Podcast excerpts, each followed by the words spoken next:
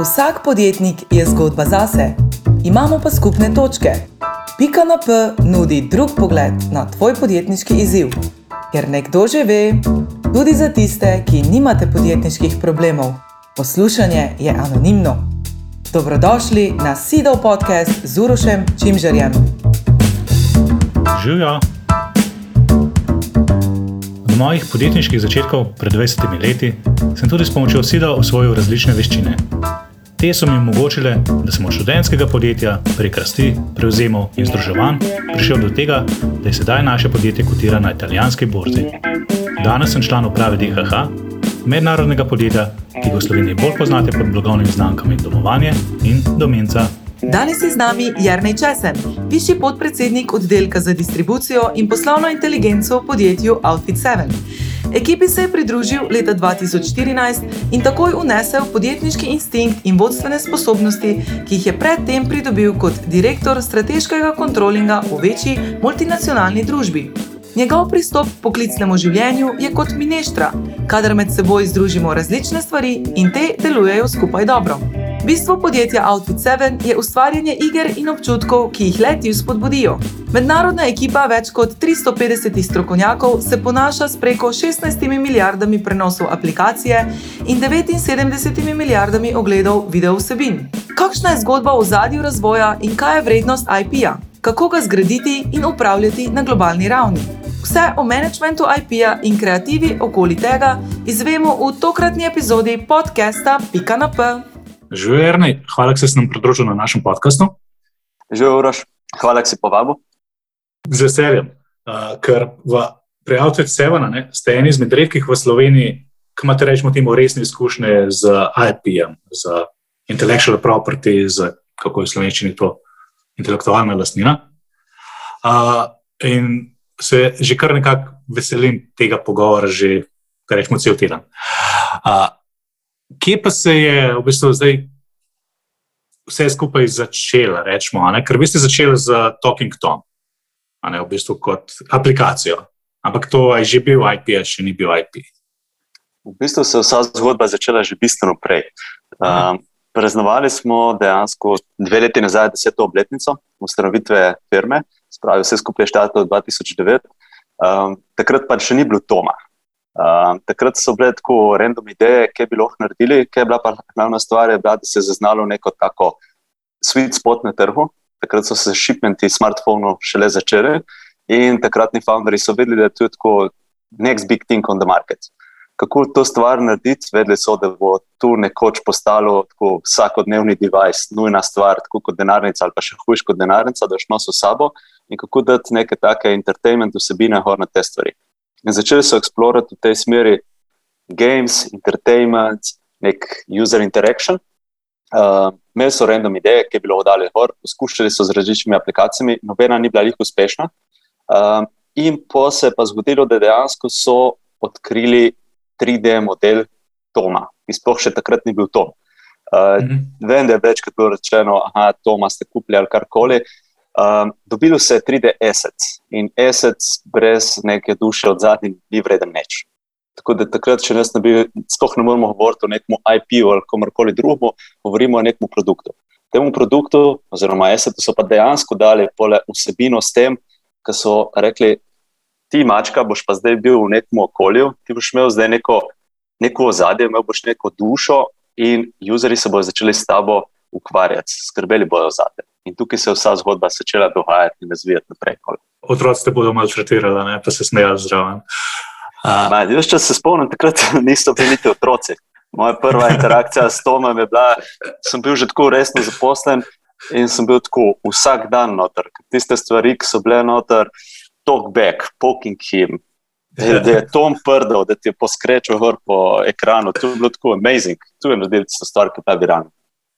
Ja, mislim tudi ta zvok, ki je nazaj ponavljal. To, to, mislim, to, jaz se spomnim, da smo takrat, moja črka, mislim, da bili nekaj dve leti, a nekaj takega, to bo no, odlično. To se mi je zdelo tako varno, za da to otroku rečemo ne, na telefonu. A, da, kako je pa potem, da zdaj to pa rečemo, ok, tam ta prvi model, prva aplikacija, Traction. A, ja. kaj se potem delalo? Dejansko je bila tiskati tako. Dobili smo model, dobili vse idejo. Um, prav trenutek na pravem mestu s pravo idejo. Skombiniralo se je nek nit, ki so ga userji potrebovali, da neki skrbi za nekoga, da se zabavaš ob tem, pa da še ima nek viralen moment, oziroma potencial, da postane stvar viralna. Zdaj so rekli tako. Uni zvoki, ki je Tom ponavljal za tabo, tega ni bilo na trgu, je bilo pa tako fajn, da so dejansko vsa audience, od starejših do otrok, so se nekako inter, interakcija začela dogajati z njimi. In začelo se je biti vse skupaj. Se pravi, ko skrbiš, da moramo dati hrano, da moramo dati neke mide, ki so tako bazični. In stvar, aplikacij sploh ni bilo še dosti v tistem trenutku na trgu. Govorimo o letih pred 2012 uh, in začela se je masovna distribucija tega. Userji so videli, da ta Tom je to kot bit, da bom jaz tu posnel in širil ta video z drugimi. Drugi userji so prihajali noter in to bo tako beseda da besedo, userji začnejo sami sebe promovirati naprej. In takrat se je videlo, da Tom je pa personality. Dajmo se mi ne ukvarjati samo z aplikacijo, dajmo se mi ukvarjati s Tomom kot karakterjem. Um, kaj tu vse pomeni, treba je začeti delati komplementarne dejansko produkte zdrave. Um, video je sam po sebi viralno nastal, ker so userji začeli ga generirati. Zakaj ne delati še nekih video supporting vsebin? Zakaj ne tako naprej raziskovati še nekih drugih karakterjev, ki bi jih lahko razvili. Čak, to, to se je že takrat tako zgodaj, v bistvu, naredilo, v bistvu se je zakapiral, naredil ta preskok, okay, da je Tom kot karakter, da ni samo aplikacija, ampak da je v bistvu uh, res lik tisti, ki je pomemben. To je štartalo že dejansko od vsega začetka. Takoj, ko se je zaznalo, da je tako dober traction, pa sama ideja je bila od zadaj, da moramo se mi ukvarjati z vsem, kar delamo, in to je še zmeraj nekako našemu DNK-ju firme karkoli damo na trg, ne ima deeper meaning, pa ne bo tako na zelo visokem nivoju kvalitete. Uh, in to je bilo tisto vodilo že takrat, in to je podrajvalo vse stvari naprej. Ker dejansko videli smo, da je to prava stvar, ko bi dali zdraven Toma. Se pravi, se je začelo dejansko že takrat porazmišljati naprej o IP-ju. Kdo pa še zdraven, ja, še drugi njihovi frendi. Ful logična stvar. Kreiraš nek geng, tako kot vsakič, ko greš ven, ko si mulj, rabiš neko kompanijo zdravo, s katero se interaktiraš. Ok, torej je bilo v bistvu pač ta Friends, rečemo, je bilo potem naslednja stopna, ampak je bilo že z tem, ok, to so liki, ki morajo biti zraven. In, uh, ampak to so bile samostojne aplikacije, ne, če jaz kaj vem. Dejansko, ja, to so bile vse samostojne aplikacije in vse so bile, malo bilo tista, let's ride the wave. Vidiš, da je ena talking stvar, full uspešna. In dejansko sta se tukaj razvijala jaz bi tako rekel, fulno grobo, dva brenda. Ena je bila Talking, ker so bili vsi karakteri, ki so bili, imeli so talkback funkcijo, pa pa so bili ta gang Tom and Friends. Tom and Friends je nastal malo kasneje. Najprej vse skupaj se je začelo hajpati s tem Talking. In dodalo se je Talking Ben, Talking Ginger, Talking Angela, da vrnem tako malo po letih. Um, kar je bilo zanimivo, je, da naenkrat je bivši uh, dejansko VP of Product dobil celo klic strani Apple da naj se Outfit 7 ustavi producirati talking epe. Tako, zakaj za boga zdaj ustaviti mi talking epe producirati? Pejte pogled renke. In videlo se je dejansko, da so bili na US marketu takrat vsi prve pozicije na renkih zasedene z našimi aplikacijami. Ker ta stvar je ratala tako viralna in to je sam še spinalo naprej, da je to razvijati. Smiselno je, da naredimo dejansko proper gang. Sem pa rekel, da je tako, delo se je full karakterjev, ni bilo tizga, zdaj pa dajmo narediti sam šest karakterjev, pet karakterjev, ki bodo predstavljali osnovno grupo, šlo se je dosti bolj wild explorati. Okay. Kdaj bo potem ta preskok si naredil, ker okay, se je že razmišljal o karakterih, vse te stvari. Mhm. Ampak uh, verjetno je bila identiteta še zmeraj ok, mobile games, ne zaradi tega, ker se jih je pač nekako štanca, da rečemo, ne, da je to delati. Ne. Mhm. Kdaj se bo naredil zdaj pa ta preskok, ok, mi pa klele imamo nekaj, ki pa IP, ki pa morda samo po sebi to vredno nekaj in moramo okoli tega graditi. Kako se je to zgodilo? Tisti, ki je rekel štancene, ni bilo prav štancene, ker če bi bilo štancene, bi dejansko vzeli osnoven model Talking Toma takrat, pa sam mhm. flikali druge karaktere. Gor. Eh, tisti, ki ste morda kaj testirali, pa še zdaj so te aplikacije na razpolago, bili so drugi karakteri, vsi so imeli talkback funkcijo, ki je bila nek tako osnovno vezivo mes, vsak je bil pa drug personality in takrat se je začel najprej karakterje videti. Ben je tako, crazy scientist, on eksperimentira. Ginger je on, kar je tako mulj, ki dela same neumnosti. Pač njegova funkcija noter je, koliko zobne paste lahko stisneš, koliko toaletnega papira prečeš. Angela je diva, ona je tako, ona je najbolj tako grliš varianta. pa, pa se je dodajalo zdravo druge karaktere, pa, pa smo imeli Talking Santa, Talking Hippo, Talking Gina, tu so bili cool, a bunch of characters there. Kdaj se je začelo vse to malo bolj mero narediti? Takrat se je videlo, da dejansko v kateri karakteri najbolj povlečejo in kjer je najbolj fitejo skupaj. Mi smo veliko skupino karakterjev. Kdaj se je začel IP generirati? Omenil sem, da smo začeli z videom. Ko dejansko ti postaviš te različne aplikacije, ki so samo po sebi dost namen in jih začneš pušati naprej kot neko enotno celoto. In tukaj smo začeli delati video content kot samostojne vsebine, ne samo game supporting, ne kot trailerje, teaserje, gameplay, temveč šorce, animirano serijo, music video. In takrat so dejansko te karakteri dobili full ta personality, postali so začeli so postajati IP in se buildati naprej. E, zakaj so se pa začeli delati te, rečemo, druge vsebine? Ne? Zakaj ta impuls ajš, izven igri? Outfit je bil zmeraj en korak naprej v primerjavi s konkurenco. Ja. Ker če razmišljaš samo o svojem osnovnem produktu, lahko si full časa nek tak leader tam, pa se pa doskrat zgodi tudi, da je ta efekt kuhane žabe, zaspiš na lovorikah. Razmišljal se naprej, okay, kaj je nek step, kaj nam lahko da nek sustainability na long run. Um, in zato se je začelo kreirati, ok, imamo full userjev znotraj gaming worda, kako bi lahko mi našo bazo razširili še naprej. In najlažje je to bazo razširiti tam, ker se dejo userji nahajajo. Se pravi, začni plasirati svoje vsebine, oziroma saj brand awareness na televiziji, na YouTubu, ki je začel takrat rasti kot zmešen, mhm. biti prisoten na socialnih omrežjih. Spravi dejansko ti se širiš rič, ker ga drugi še nimajo. In s tem se dejansko začne kreirati ta awareness o brendu. Vsi govorijo ne več o enem produktu, temveč, hej, talking something, go there, try them. Aha, torej, v bistvu bila res ta, pač, ta marketinški v bistvu impuls, rečemo, reč povečati, ne, pa potem začneš druge vsebine pa na ta način delati. A, si pa omenil, da ste imeli full teh raznih talking variant. Uh -huh. Razporedno je pa ta Friends se nekako razvijal, oziroma videl. Ne. Kako je pa potem klele prišlo do rečemo temu, jasnejše definicije. Škaj, tako zanimivo je, da se zdaj uh, ful lepo v teorijo spravlja noter, da so bili marketinški ja. pristopi in vse. Zdi se mi, da asumam malo, ma, ni bilo jih neke take ful jasne strategije, a zdaj bomo pa marketinško razširili naš rič in vse. Bilo je tako, tu ima smisel, vemo, zakaj hočemo tu narediti in bomo to stvar naredili. Uh, in isto se je zgodilo tu to purifikacijo, da moramo reči, portfolija naših karakterjev.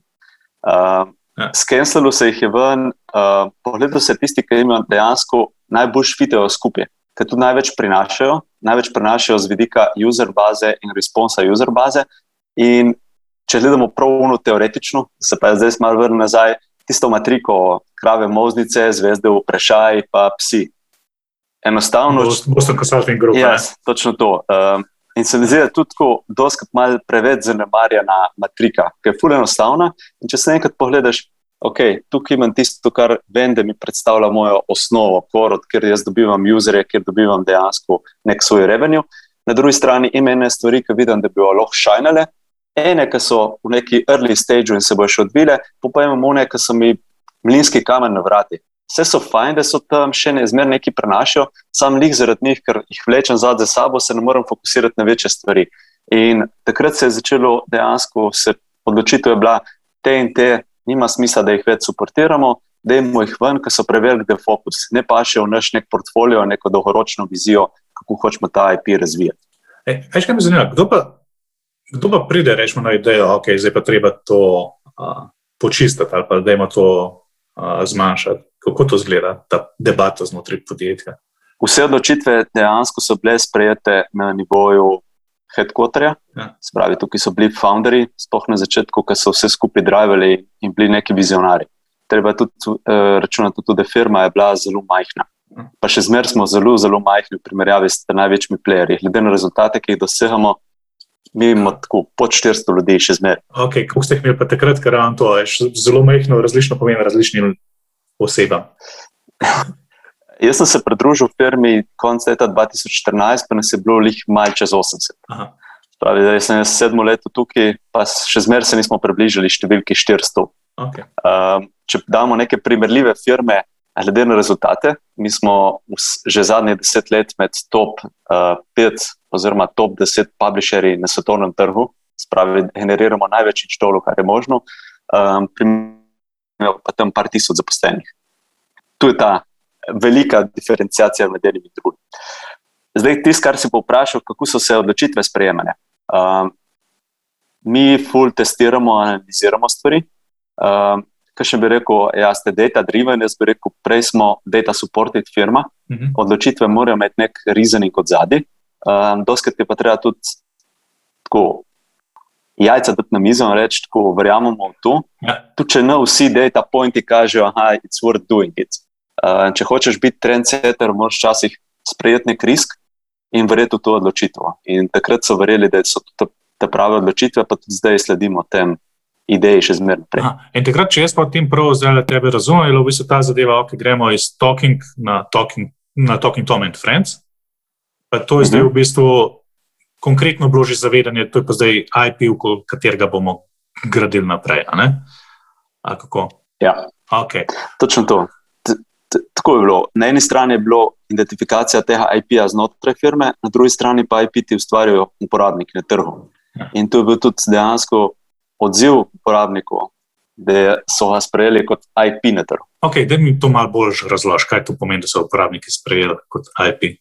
Ko imaš naenkrat toliko followerjev na YouTubu, ki ti dejansko to vsebine spremljajo, pa se ne pogovarjajo več o tem, sam Tom kot nek karakter, temveč se pogovarjajo, hej, kdaj bo Tom se šel na date z Angelo, zakaj ne Ben skupaj s Tomom skreira neke garaže. Se pravi, useri sami nekako začnejo spraševati o tem, kako se bo, kje bo nek step, kje se bo generiralo, kako se bo celotna zgodba razvijala naprej.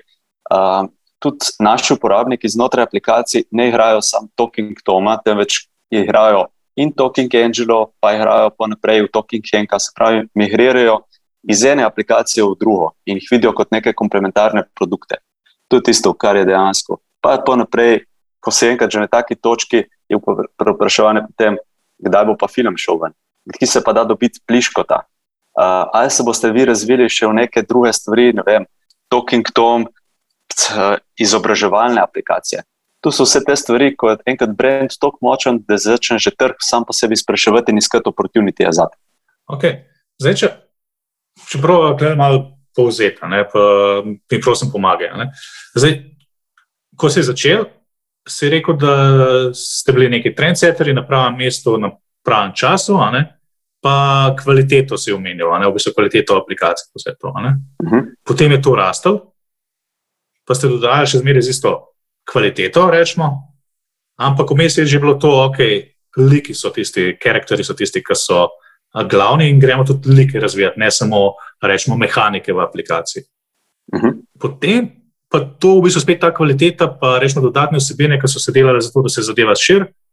Uh, v bistvu ustvar v uporabnikih nekaj občutek enega tega skupnega vesolja in vi ste to slišali uh, kot podjetje. Je to v redu, Ja. povzeto?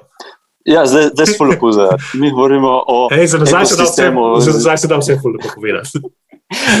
Ja, v bistvu, prav tako, če bi šli po neki teoretični knjigi, smo prišli do tega, da smo skreirali ekosistem oziroma nek univerzum Talking Toma and Friends, uh, ki je postal popolnoma organsko, pa se je pa zaznalo, da je to zdaj tako velika stvar, ti pa naenkrat to začne predstavljati na eni strani zakon, karkoli bom jaz ruknil ven znotraj tega, bo uspelo, po drugi strani pa tudi malo to prekletstvo, ker te že predefinira vnaprej, koliko in kam bo šlo v zaril s svojimi produkti, oziroma ke, kam se lahko sploh širiš, ker imajo useri že določena pričakovanja od tebe. Okay da je ta prekletstvo, to, to je zanimivo. Ker bi človek rekel, da je uspeha in vse ti lahko rata, kaj, kakšne umite ste pa s tem dobili? V bistvu je bilo fulo omejito, ker um, mi smo tudi ponosni na to, da se dejansko vse čas učimo. Uh, in ni nas strah prizna, priznati, da smo tudi fejlali s kakšnimi idejami. Uh, in tu so ponovadi so bile tudi tiste ideje, ki rečeš, da zdaj, zdaj pa ne vem, na trgu so ta in take žanri, so popularni ali take mehanike, dajmo pa mi dati naše karakterje na vrh, vemo, da bomo dobili fully user noter zaradi IP-ja. Uh, In pa bomo sam razširili svoj univerzum tudi na druge stvari. Uh, in tukaj smo videli, da dejansko ne smemo reči, karkoli se bomo dotaknili, bo postalo za to, temveč imamo neke omejitve, v katerih, ali pa okvirje, v katerih se moramo mi orientirati. In če hočemo razširiti svojo prezenco, moramo biti malo smart, kako bomo to razširili. Imaš, imaš konkreten primer? Uh, Imam konkreten primer. Ja. Uh, štart je bil uh, najprej smo imeli tam mogoče in vse možne variacije tam mogoče, in po kam širiti naprej. In imeli smo, okay, prvi, ki je bil tak zelo uspešen poskus, pa se je lepo razširil celotno univerzum, so bili runner game. Um, na podlagi podatkov, ki smo jih dobili iz trga in ki smo razširili in dosta testirali na userjih, smo videli, da runnerji so neki potencijalni, kamor se lahko mi razširimo. In 2015 smo mi risali prvi Token Tom Gold Run uh, in tisti bil tako. Izdan je bil na isti dan, kot so bili Pokémoni, pa mi smo dejansko popolnoma rajdali njihov web, pa še razširili svoj trg. Dejansko smo tako v par mesecih dobili več kot 20% tržen delež na segmentu runnerjev. Prej sploh nismo bili tam prezentni. Zato je bila tako super kombinacija IP-ja, user baze in mehanike.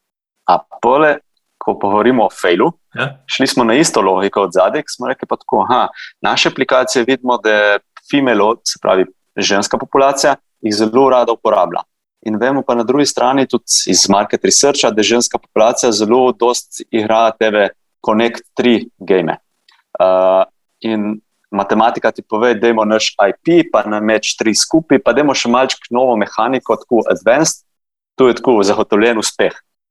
Ko smo šli s tem ven, smo tako videli, da ja, je v bistvu bil fail, saj po naših standardih ni stvar uspela. Okay. In lahko bi rekel, Ja. Okay, čak, runnerji so ti, ki je bil ta template run, to tiska, moraš samo levo, pa desno, pa skakati, v bistvu pa tvoj lik skozi teče. E, točno to je, ja. oziroma še boljš primerjava je Subway Surfer. Ah, ok, pač gled. Jaz sem imel svojo starost, v bistvu, razkrivaj. Nisem bil toliko na igrah. Kaj pa v bistvu ta Connect 3 so pa katere? Connect 3 so kašni Candy Crush, pa Toy Blasti, Gardenscapes. Te dos, tu so zelo stare mehanike, ki so na trgu že odmere. Uh, in tukaj, smo, tukaj je bilo tako zanimivo s temi match free, ki sem rekel, fail je bil zato, ker je bil. Vse stvari matematično so špilele skupaj, te prava user baza, te prava mehanika za to user bazo, a pozabili smo na ta element, ali dejansko ženska populacija hoče igrati Connect 3 game s karakterjem Angela. In smo videli, ne, ta stvar je mogoče preveč kompleksna, oni hočejo od Angela imeti, zato ker se hočejo inter, interakcijo delati z njo, skrbeti za njo, jo customatizirati, pa tudi igrati neke minigame znotraj. Aha. Za tisti proper match tri, ki pa malo bolj competing, hočejo imeti svojo aplikacijo. Pa smo šli tako, tu, tu so bila pa pole learning faza in retrospektiva celotnega procesa. Um, Ali bi našo aplikacijo ženska populacija igrala, ker smo dali pač tudi malo nadgradnjo več trija, um, brez Angela. Šli smo prodajati na ta način naprej, pravi, govorim prodajati, promovirati.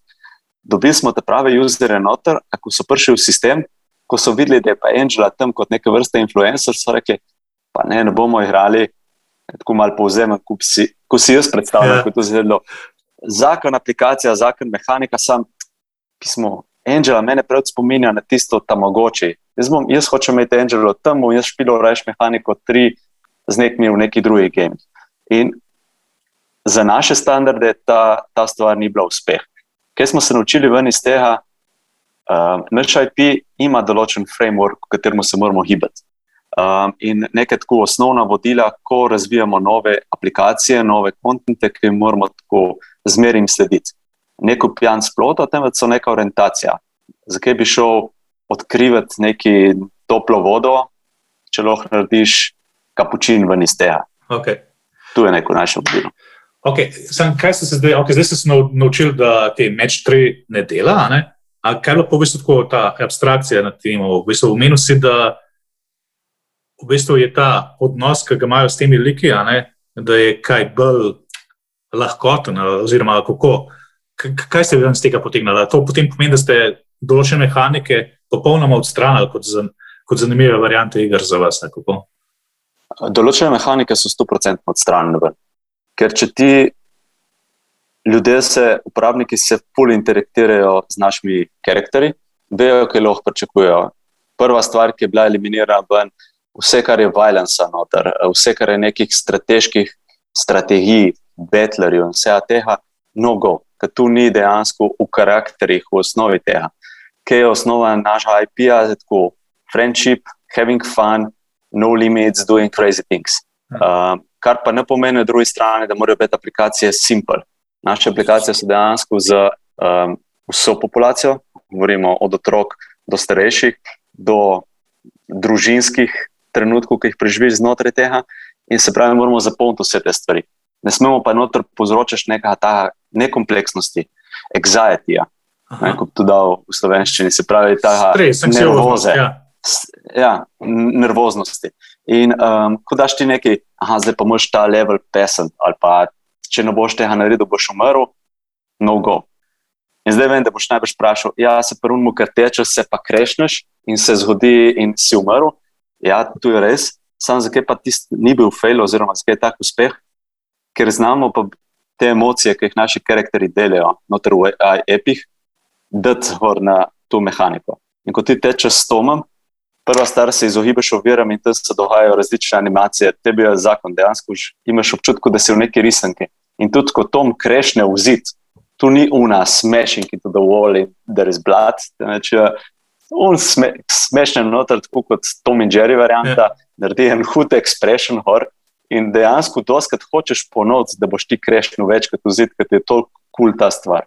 Uh, in tu se je tudi videlo, dejansko, da nekdo, majhni otroci, ponavljajo te stvari samo zato, da vidijo to, ta efekt, kako krešne. Ja. Po drugi strani pa starejši dobijo noter še zmeraj to zadovoljstvo, jaz bom pesnil to stvar, pa uno, pa bom skreiral popolnoma nov svet od zadaj, ker sem ga rešil v rakunu.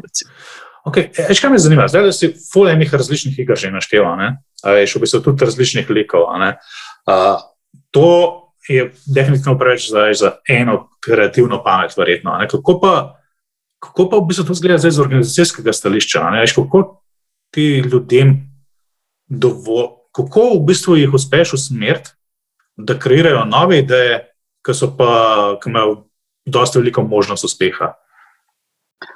Um, dve stvari sta. Ena je Talking Tom and Friends IP, ja. ker sem zdaj že omenil, in vemo za neke omejitve, v katerih se morajo, se morajo zaposleni oziroma vsi, ki delajo na temu, gibati. Uh, po drugi strani ima popolnoma proste roke. Um, v naši firmi je, glede na tudi majhnost, ima glavna stvar ta, da so vsi vključeni noter v ta proces razvijanja idej oziroma iskanja novih rešitev. Uh, to je tudi v naših veljusih noter. Imamo tako, make it happen, no limits, have fun, uh, own your shit, kar je meni tako ena od ključnih stvari in moto yeah. v ja. firmi. Se pravi, karkoli daš ven, na čemarkoli delaš, dej sama sebe noter in dejansko razmišljaj o tem, kaj se bo dogajalo, prej, kaj se bo podogajalo. In je tudi pri tem kreativnem procesu. Stalno je odprto nek kanal, kjer govorimo tako o ideji srču. Um, vsak lahko kontribuira ideje, kako izboljšati obstoječe aplikacije, kakšne nove aplikacije delati. Kar je pa ključna stvar, isto kot omejitve brenda, moš tudi ljudem dati nek, nek framework, neka vodila, neko osnovo, orodje, kako lahko te ideje pičijo naprej. Uh, in ne, tu je tisti odgovor, samo odgovor na to vprašanje, kako lahko ljudi drivaš, da bodo čim več kontribuirali, pa se razvijali naprej. A pa lahko o tem kaj več poveš, kako to odmrtiš? Ja, daš jim dejansko navodila, ko imaš ti dobro idejo, piči idejo na ta in ta način. Uh, prvo vprašanje, ki se vam moš odgovoriti, je, zakaj bi hotel, pač prvo se je navodilo tako vprašanje, why. Vsaka stvar je, zakaj bi to naredil, zakaj bom to naredil, kako bom to naredil. In isto je tukaj. Um, zakaj misliš, da je ta ideja dobra, za koga je ta ideja pripravljena, kdo bo igral, kakšne rešitve boš dal noter, um, kako boš rešil težave, ki jih imajo podobne aplikacije na trgu, s to svojo idejo. Kako si zaposlen že sam pri sebi, ki reflektira svojo idejo in pripravlja neke te odgovore, naredi prvi tako, seneti ček, ali je tu stvar, ki bo lahko šla naprej in ima smisel, ali pa ne. In pripravi se na to, kako bo to stvar pičil. Uh, ko je ideja pripravljena in zrela, gre v nek approval proces, mimo interni RD team, kjer vse te ideje pregleda, pa gre pole v prototestiranje, v user testing, pa v neke distribucijske teste. In na podlagi tega pole skristaliziramo, katere ideje bomo dali naprej in katere ne. Pa ta oseba, ki je rečemo, idejo predlagala, je potem vključena naprej, rečemo, je v timu. Ali se lahko zgodi, da je pač dajo idejo, potem pa se izbere boljšo ekipo, rečemo, na rekovajih, da bo to naredila. Ful težko bi rekli, si lahko zbereš ekipe, ker se mi zdi, da ja. naši zaposleni so taki, da jih ekipe vlečejo same naprej, oziroma da si sami iščejo. Uh, nikoli še nisem videl, da bi bilo tako, hej, jaz sem tukaj, nimam kaj delati, zdaj pa da je ne, ne en projekt. ponovadi se sami izgenerirajo na projekte. Um, glavna ideja pri teh idejah, če nekdo pične stvar ven. Um, dobra ideja ne bo nikoli uspela, če nima nekega vizionarja na tej ideji. Ponovadi tisti, ki jo to stvar pičejo, najboljši vizionar. Um, ker bo dal tako samega sebe noter vse te stvari. In tu podpiramo od vsega začetka. Okay, kaj pa v bistvu zdaj te omejitve, ki so Stalking, Tom in France prišle, uh, ker imaš kreativne ljudi v podjetju? Doskrat se zgodi, da jim potem te omejitve, da se, da se naveličajo, da bi radi kaj drugega poskusili. Ste imeli še takšne izkušnje? So izkušnje, uh, kakšni so naši odgovori?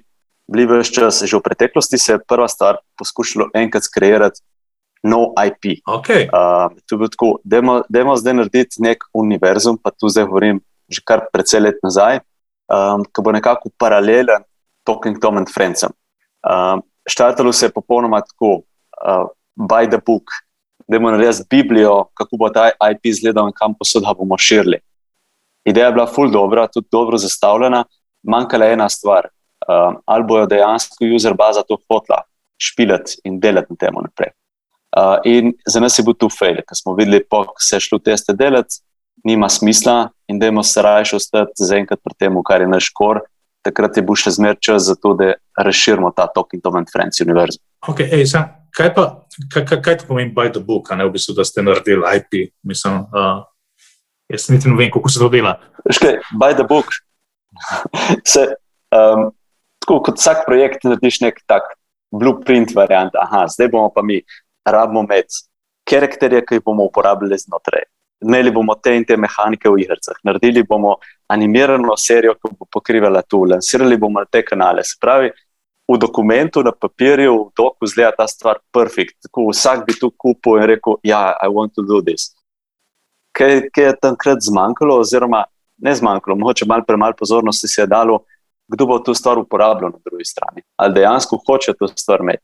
No, da se je razvijalo takrat malo Space Shuttle, pa uporabniki so hoteli samo en bicikl dobiti ven. In je bil tako, full dobro attempt, nek smo se naučili ven iz tega, pa dobili direkcijo, kako je naprej in kako razvijati ta pin. Ej, zdaj sem minil resenke, pa veš, ti pliškote pa vse to. Ne? Jaz se spomnim takrat, ko sem pač malo bolj tudi to spremljal, veš, ko so te Angry Birds rekli, ok, zdaj pa mi filme delamo pa v bistvu, če tako pogledaš, ok, je mi rad par filmov, ampak meni se zdi, da jim tam ni rad razviti kaj več. Medtem ko prvam, a ne v bistvu pač ste imeli to, rečemo, a, druščino, a, pa v bistvu sem tudi opazil risanke, pa pač pliško ti pa vse te stvari. Kako se pa to potem ta preskok naredi? Ker zdaj si pa naenkrat iz enega studija, ki dela igre, to so pač iz druge biznise, pač iz druge druge zadeve. Kako je do tega prišlo? Pa je bilo to uspešno ali ne? Zdaj za Angry Birds oziroma za Rovijo težko komentirati. Ja. Kar je vid ven iz tega, um, bil je nek, nekem trenutku, pa oni so šli na market istočasno kot mi pred leti. Um, zdaj, da so bili, bili so all over the place, koliko so dobili ven iz tega, neki so zaslužili, um, verjetno je bil pa tako tudi za njih dosta velik defokus, glede na to, da so ta del pliškotu oziroma licensinga popolnoma diskopali oziroma eliminirali ven iz svojega portfolija. Um, kako se je pri nas razvijalo, tudi mi smo nekako sledili temu, ko smo videli, ko imaš ti strong IP, kot sem že prej rekel, možeš zapirati tudi komplementarne produkte, da bi daš ta awareness. Um, nismo šli toliko crazy, ker smo videli, da tu je popolnoma drug biznis. Še na digital worldu se stvari dogajajo tako ko, ko dejansko klikneš, uh, tam so stvari, time to market, dve leti, da sploh presiraš ven nek produkt. Ven. Um, poleg tega imaš ti neke modele, imaš tudi neke zahteve. Ne moreš ti to narediti z spodobno glavo, pa s predimenzioniranimi rokami. Če so to guidance in hočeš imeti neko tako direkcijo, kako bo to narediti. Se pravi, so tudi spet modeli in brands, uh, limitacije, ki jih imaš. In tu full časa traja navaden si dobiti full hitro rezultat, tam pa še le čez dve leti se bo mogoče plesiral nek na trg, pa veš, da dve leti vnaprej planirati je tako wild guess. Um, šli smo zato malo bolj previdno vse skupaj razvijati, pa pa smo celo ta licensing part outsourcali, ker so se druga firma se za nas ukvarjala in nekako menedžirala ta portfolio. Zadnje tri leta smo pa tu stvar spet povlekli pod svoje okrilje. Zakaj smo tu povlekli pod svoje okrilje? Zato smo bili, smo prepričani, da smo zdaj toliko strong na tem področju našega IP-ja, da se lahko začnemo tu širiti naprej. In ne širimo sam, hej, kdorkoli bi pa zdaj hotel dobiti našo licenco, pridite k nam in mi bomo tako razprodajali licence. Uh, glavna stvar je ta, da hočemo širiti našo licenco, oziroma da uporabljajo naše karakterje tam, kjer verjamemo, da je prav, da jih uporabljajo. Spravi, um, šli smo v Stock in Tom Hero Dash, to je ena aplikacija, ki je bila tri leta nazaj lansirana ven, pa smo rekli, da je zdaj mi aktivirati ruski trg, ker smo videli, da imamo zelo veliko popraševanja po naših karakterjih tam in zelo dobro prezenco. Dajmo tam poiskati licencije, ki bodo razvijali pliškote, ki bodo razvijali komplementarne produkte, ki dejansko pašejo vse skupaj, celotno zgodbo. In tukaj govorimo dejansko o aktivaciji celega trga na nek smart način. Uh, in isto se zdaj razvija tudi na vseh ostalih trgih. To potem ne rečemo, ko sem opazil, ne, pač, ko greš gledati televizije, ko otroci gledajo, ne, da sta dve različni varianti Talking Tom and Friends, ki je ena malo bolj ta azijski stil animacije zgleda. To je tudi tukaj razlog, kaj je v tem? Mi, mi diferenciramo eh, brend na, na par različnih nivojih na kontentu. Um, ta animirana serija, ki ni, se zdaj rekel, azijska, ki ima več kratka, ja. uh, se pravi, tista proper, ki ima celo zgodbo in so friends, so vsi karakteri skupaj kot en gang. Tu je tista stvar, ki dejansko, da moramo reči, stand-alone produkt, ki builda awareness. Ja. Te šorci so pa tako hitra akcija, hitro zadovoljstvo, kratke zgodbice in so ma, za malce drugačno populacijo. Lahko govorimo, da so tukaj malo za mlajšo populacijo, medtem ko Talking Tom and Friends za starejšo. Aha. Še zmeraj isti mesič gre skozi, če slediš vsebini, vse isto. Ni pa tukaj point od zadnji azijska ali pa A, ne. Okay, azijska. Tako sem, sem rekel, vprašal, ker imam ravno možnost. Uh. Uh, ne, tu, tu je, je fajn, fajn zgodbica od zadaj, ker tako vidimo mi neko stvar, ki se mislimo, da je pa ful dobro za japonski trg ali pa za kitajski trg. Sto procentno, če bomo mi naredili take karakterčke, ki imajo malo večje glave, malo večje oči, bo špilalo. Ne bo špilalo. Naša percepcija zahodnjaška, azijskega trga je drugačna kot je azijska, azijskega trga. Uh, tako da tukaj so stvari, ki se jih učimo sprotno. To je potem tudi verjetno razlog, zakaj potem lokalne partnere iščete za licensing verjetno. Tudi ja. Um, čeprav tega je bistveno manj, hočemo najprej zbildati licensing na globalni ravni, to, kar je najbolj smiselno. En velik, velika stvar, ki gre ven, je zdaj na ameriškem trgu dejansko uh, fizični produkt Toma, ki se bo dalo povezati z aplikacijo, pa se bo dejansko kot nek robot interakcija dogajala med enim in drugim.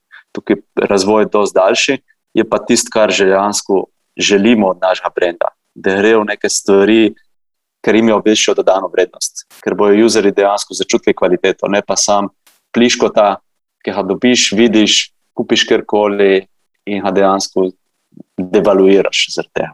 Mhm. Ok, spet, da se malo ustvarjam povzetek v glavi. V zdaj ta IP, ki potem je, v bistvu je vrednost v licenciranju, načeloma, v bistvu revenue stream uh, za podjetje so licenciranje pa širjenje zavedanja uh, o brendu. V bistvu, načeloma, če dobro to delaš, uh, gradiš vrednost IP-ja, če slabo delaš, jo nižaš. E, ta drugi del, če slabo delaš in jo nižaš, s tem se popolnoma strinjam.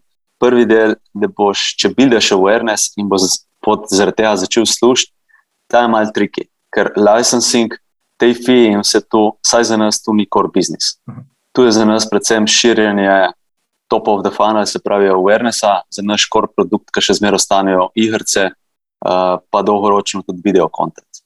Um, še zmeraj je pa osnova igrice, ker tukaj je tisto, ker smo mi močni in tu je naš fokus, ki ostaja naprej.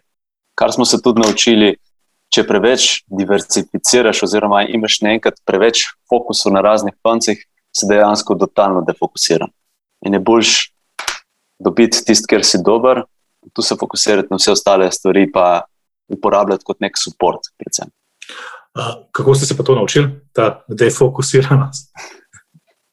List tem, ki sem prej rekel, da je videlo se nekaj, da imamo zdaj, zdaj licensing, pa da imamo tu, tu, tu, ali pa da imamo več različnih aplikacij razvijati, več različnih IP-ov. Um, dan imaš 24 ur, ekipo imaš toliko veliko, kot jo imaš. Um, bi ekipo širili brutalno, kaj se bi zgodilo, defokus na vseh ravneh. Se pravi, folk bi naenkrat, če nimaš strong managementa, strong zbildenih internih ljudi, pa bojo začeli ljudje tudi sam deliverati stvari. In tega nočemo, nočemo, da so vrtički, hočemo dejansko, je folk, ki je v firmi, je tak, ki razmišlja tako vsem srcem o stvareh, ki jih dela naprej. Uh, in zato je boljš vedno ter, bude vključen 300, 365 stopinsko, spravi še več kot cel krog, in pa boš res lahko dal te prave stvari, ven in te prav fokus. Češ pa kar naenkrat, ne pa še tu, pa še tu, pa še tu, pa se pa začnejo dogajati vrtički in komunikacija med temi vrtički se izgubi. Vsak misli, da delate pravo stran, vsak puša sam svoj fokus naprej, na koncu pa rezultat ni tam, ker bi bilo bil. Okay. Aj, kaj me zanima, koliko poslušam? Aj, kaj doskrat, ko se pogovarjamo o kadrih, ne, pa je podjetniki, direktori vzpostavljajo neke te vrednote. Ne? Aj, v bistvu v podjetju, ki držijo vse skupaj. Ne? Vi imate to dualno, vi imate pač to, to verjetno tudi imate, ampak imate potem še te vrednote, rečemo, IP-ja, pa znamke, pa kaj je to, pa kaj ni. Zelo jasno bilo treba definirati. Uh, te, to so okviri, v katerih delamo, ajš, to, to bo, ne, ne bo anksioznosti, ne bo nervoze, neprijetnih presenečenj. Uh, tako, v bistvu je full tega, rečemo, soft dela, zato da je zadeva lahko uspešna. Ne? Ja, v bistvu se mi zdi, da je sam soft del tisti. Ekspertizo se lahko, ne da se lahko vsak nauči, sam ekspertizo se lahko naučiš. Uh, in lahko dejansko zaposliš ti najhujše eksperte z vseh področji. Če te eksperti med sabo ne bodo znali sodelovati, če ne bodo znali komunicirati med sabo, če ne bodo znali ponotraniti neke vizije, ki hočeš videti za naprej, boš imel sam neko skupino top ekspertov. Jaz se doskrat tako interno malo zafrkavam, tudi kot s, s kakšnim bendom. Lahko imaš ti najboljše muzičare tam zbrane, pa imaš nekega kitarista, ki je tako da ima reči CEO ali Satriani ali karkoli. In on bo soliral od spredi, vsi bomo bojo sledili, vsi bojo vse tone odigrali perfektno, pa po folk od spodaj pod odrom bo tako, pa ja, vse je kul, cool, samo nobene energije ni bilo pa, pa vidiš en bend tam, ker je tam srednješolski, niso li vsi najboljši eksperti.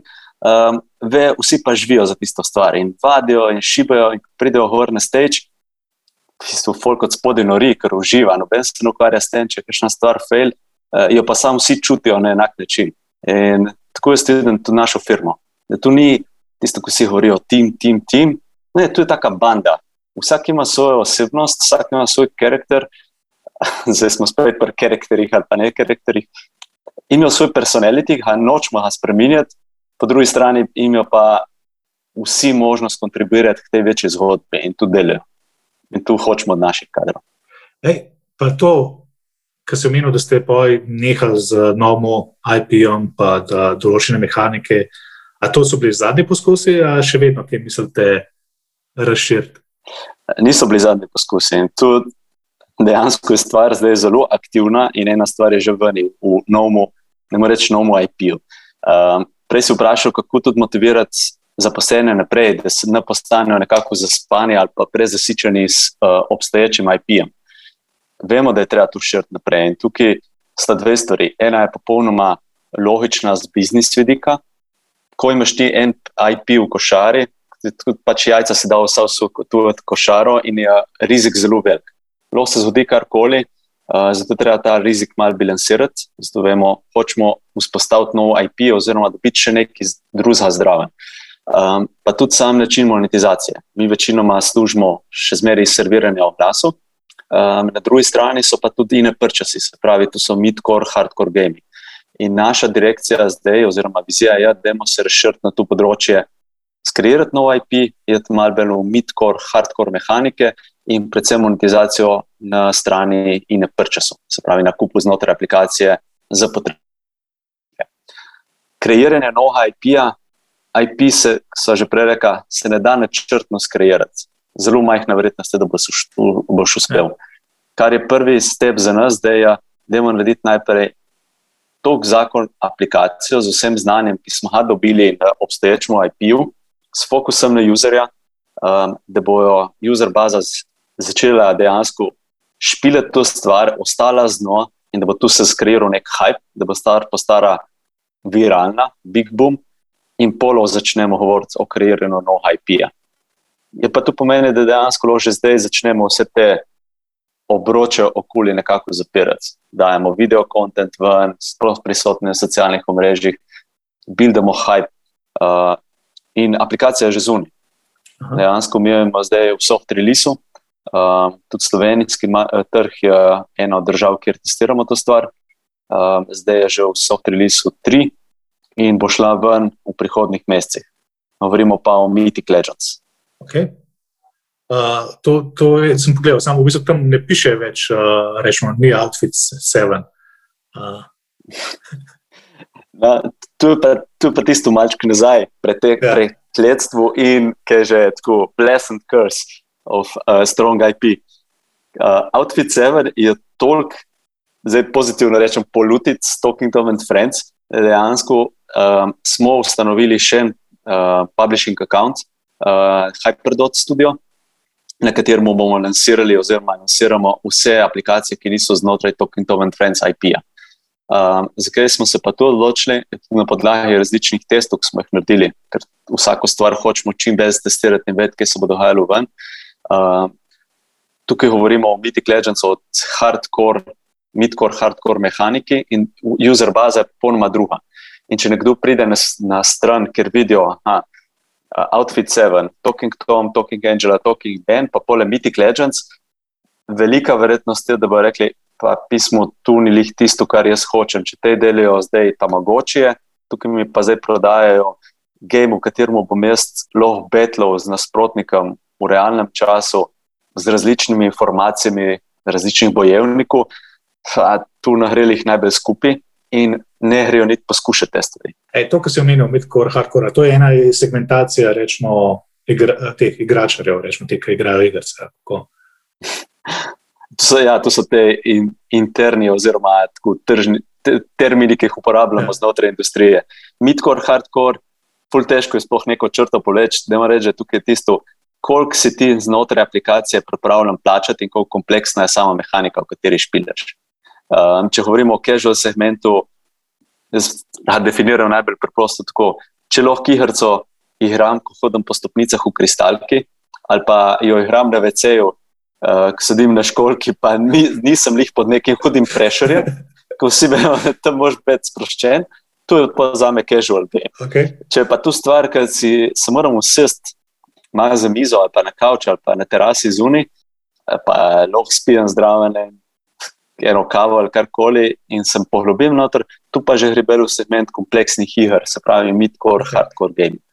Tu je ta segmentacija. Aha, in zdaj želja je v bistvu tudi ta segment v bistvu nasloviti, ker niste to po njemu, če si strateških razlogov, da ma, diversificirate to in greste z novim brandom. Umenil si, da ste se fokusirali prvo zdaj na kvaliteten produkt, če se prav razumemo. Imate Mhm. To IP imate nekje v mislih, da ga lahko razvijate, ampak kaj v prvem koraku vam je pa zdaj kvaliteten produkt. Yes. Prvi, prvi korak je bil v bistvu še prej storjen. Mi smo rekli, hočemo, vemo, da hočemo diverzificirati svoj portfolio in da imamo dobiti neko aplikacijo. Ideja za to aplikacijo je prišla od naša zaposlenja. Dejansko monetization designer je pičal to idejo, pa kaj je bila glavna stvar. Uh, ukvarjajo, razmišljajo o tem, kakšne probleme trenutnih obstoječih mehanik na trgu bi lahko mi rešili. Ker vemo, da znamo deliverati kvaliteten produkt, znamo biti orientirani v uporabnika, vemo pa, da je tudi trg je totalno zasičen. Se pravi, da moraš dobiti nekaj, kjer boš ti povlekel čim več userov noter in jih tudi zadržal. Uh, in ideja je bila tako dobro predstavljena in tako velik, tako dosta rešitev na obstoječe trenutne probleme aplikacije ponudila, da smo rekli, da ja, ima smisel, da gremo to in da imamo. Pa še en step naprej se je zgodil. Ta oseba, ki se lahko povem, tu je Žiga Sedovnik, ki je uh, aplikacijo opičala, je tudi ta glaven vision folder na tem produktu. Uh, dejansko on je tisti, ki je brains behind uh, celotne, celotne igre in puša cel razvoj naprej. In tudi vsa ekipa, ki se je kreirala okrog njega, je, živi za ta produkt. In točno vemo po posameznih stepih, kaj hočemo testirati, kako hočemo testirati, kaj bomo naredili ven in kdaj bomo releasili. Kje so oni trigger pointi, ki bo rekel, tako, ok, zdaj smo pa redi, da gremo ven. Nimo nobenega taha prešerja, zdaj pa mora biti do oktobra aplikacija na storu. Ni potrebe. Okay.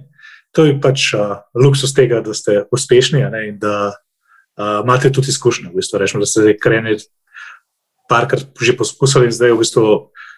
Tako ful mi je ta paralela od tega, kako se razlaga, kako je Talking Tom ratov, je zdaj to, kako poskušate zdaj ta Mythic Legends uh, nekako narediti, ne samo z veliko več izkušenj uh, in budžeta. Rečemo, budžet, tako, kar mi je bilo meni, zdaj pa tako prav moja osebna zgodovina, nazaj sedem let, prek sem se štartal. Takrat sem fu razmišljal, ko sem imel zgodovine pred deset let, dejansko na področju budžeta, financ in vsega tega. Ki za boga je budžet v tej firmi, kakšni so cilji za naprej. Pa, pa sem tako dobil odgovor, pa ne rabimo mi tega in se nočemo obremenjevati s tem. Rab se nekaj časa, da se naredi ta preskok, in zdaj sem tako, po mojem, glavni pričar tega. Dejansko ne, ni potrebno se omejevati s tem, z nekimi številkami, kam hočeš priti naprej. Uh, ker če verjameš v tisto, kar delaš, boš, čistaš, boš dosegel še bistveno več. Drugače se zmeraj fokusira samo na tisto številko. In ja, je luksus v tem, da imamo nek safety net, ker je Talking Tom and Friends. Uh, po drugi strani je pa tudi safety net ta, da imamo res ogromno izkušenj na branih, pa sprutce učimo. Nočemo ponavljati napak, kar je tudi kul, cool, da noben nikoli ni bil penaliziran zaradi napake narejene um, smo pa hoteli, da se vsi čim več naučimo iz tega. In to je tudi ta nek interni proces, da imamo čim več stvari poširiti, pa jih tudi dobro interpretirati med zaposlenimi. Um, vključenost vseh v celotno zgodbo je fully pomembna, kako boš dejansko dobil ta glavno stvar. Če potem napake, ki se zgodijo, v bistvu širite lessons learned, pa vse te stvari. Tudi tako, na vsaki stvari. Ja. Prva stvar je kick-off, na kateri se predvidi vse stvari, ki so planirane za naprej, morajo vsi timi jih razumeti in jih ponekako ponotraniti, da bodo lahko pušili naprej. Milestone vmes, ki se vsako stvar čekira in vse rezultate, ki se jih dobi, če je tudi distribucijski rezultat, je jih toliko pomemben za produktnika, kot za marketingaša, pa kot za tistega, ki se ukvarja z analitiko. Pa vice versa, spremembe na aplikaciji, jih mora razumeti tisti, ki jih bo prodajal, pa tisti, ki jih bo tudi analiziral. Um, ključna stvar je, da morajo biti vse te stvari razložene ne z ultratehničnimi izrazi, ker pa se doskrat zgodi, da sam kimaš, ker nočeš izpad bedak in boš rekel, tako, ja, ja, razumem, razumem, pa v resnici nisi razumel. Uh, Glavno je, da je to stvar razložiš na tak način, da bo tudi petleten otrok razumel. Ja. Dejansko se pravi, uporabi najbolj bazične primerjave, kmečko zdravo, kmečko pamet, da bo vsi razumeli, pa pole retrospektiva. Karkoli gre ven, ali je bil to uspeh ali ni bil uspeh, predebatirati znotraj celotne ekipe, kaj smo dobro naredili, kaj smo slabo naredili, kako smo sodelovali med sabo, ki lahko te stvari izboljšamo in kaj so learningi za naprej, kako bomo naslednji step izboljšali. E, eno vprašanje. A misliš, da se, rečemo, če zdaj začenjaš, a, si nadobuden dizajner ali programer, pa želiš narediti igro? Ali je sploh smiselno, da si postaviš za cilj, da boš naredil IP, da bo to enkrat nekaj večjega? Ja, je tako, nujno. nujno. Zakaj? Think big, dream big. Zato boš imel neko, neko idejo naprej. Boš, če si tu postavil, boš razmišljal dejansko o vsem, kaj vse je potrebno zapreti in kaj mogoče so še neki dodatni pointi, ker, o katerih moš razmišljati. Ni nujno, da jih zdaj implementiraš v to aplikacijo noter. Sam boš pa razmišljal, smo, ej, če zdaj, eh, na dobim nekaj primera, bi delal nek nov tamagoči. Ali je mogoče smiselno ne samo kopirati Talking Toma kot uspešne zgodbe, um, kaj lahko jaz več naredim na to? Ali so tam neke nove tehnologije, ne vem, uh, digital fingerprinting, uh, prodaja virtualnih esetov, blockchaini. Je tu nekaj, kar je, kar je potencialno za naprej in kar bi lahko naredilo to stvar veliko ker sam kopirati druge, pa bo zmer sam follower, ker je tista stvar, ki bo lahko bila nek trend setting. Vsak se mora drzniti razmišljati o tem, ker drugače drugač bo vsak sam tako sledil drugim. Okay. Poleg te drznosti, moram reči, zadnje vprašanje. Kaj pa bi svetoval zdaj nekomu, ki začenja, ne, kako narediti uspešno igro? Ker zdaj situacija je dokaj drugačna, kot je bila, rečemo, deset let nazaj, ne, ali pa 12, 13. Kako se sploh enemu posamezniku splača s tem ukvarjati in če se, kje ne bo pozoren, kako naj dela? Ne se čim več nauči iz tega, kar je na trgu. Uh, situacija ni lih rožnata, industrija je totalno mature saturated, penetracijske ovire so ful visoke, tu so dejstva. In si delite iluzijo, da te tu ne obstaja, ni fair. Um, je še tam plac za preboj naprej, ful je še placa. Um, Kakšen je na svet, razmišljati o tem, kako bo šlo to stvar prodal naprej, in mogoče dobiti celo nekega partnerja in slediti svoji, svoji ideji. Se pravi, tem, kar sem prej rekel. Imeti neko tako veliko sliko, kje je tisto, kar bi user hotel imeti in kakšen problem bi hotel rešiti za tega uporabnika. Izhajati iz, iz svoje duše in iz, te, iz tega, kje je tisto, ki bo to stvar uporabil na drugi strani. Tako, slišati malo poetično, sam resnično verjamem v to stvar. Budite otroci. Jrnej, ful hvala, ker si nam malce odkril razmišljanje za eno res zelo uspešno zgodbo, ki je nastala v Sloveniji. Hvala, Uroš, da smo povabili. Si podjetnica, podjetnik, želiš rasti hitreje, pa ne veš točno kako? Pridi na kavo, da skupaj pogledamo, kdo v Sidu je že rešil podoben podjetniški problem. Piši nam na podcast afna.sit.si ali nas najdi na www.ceed.si.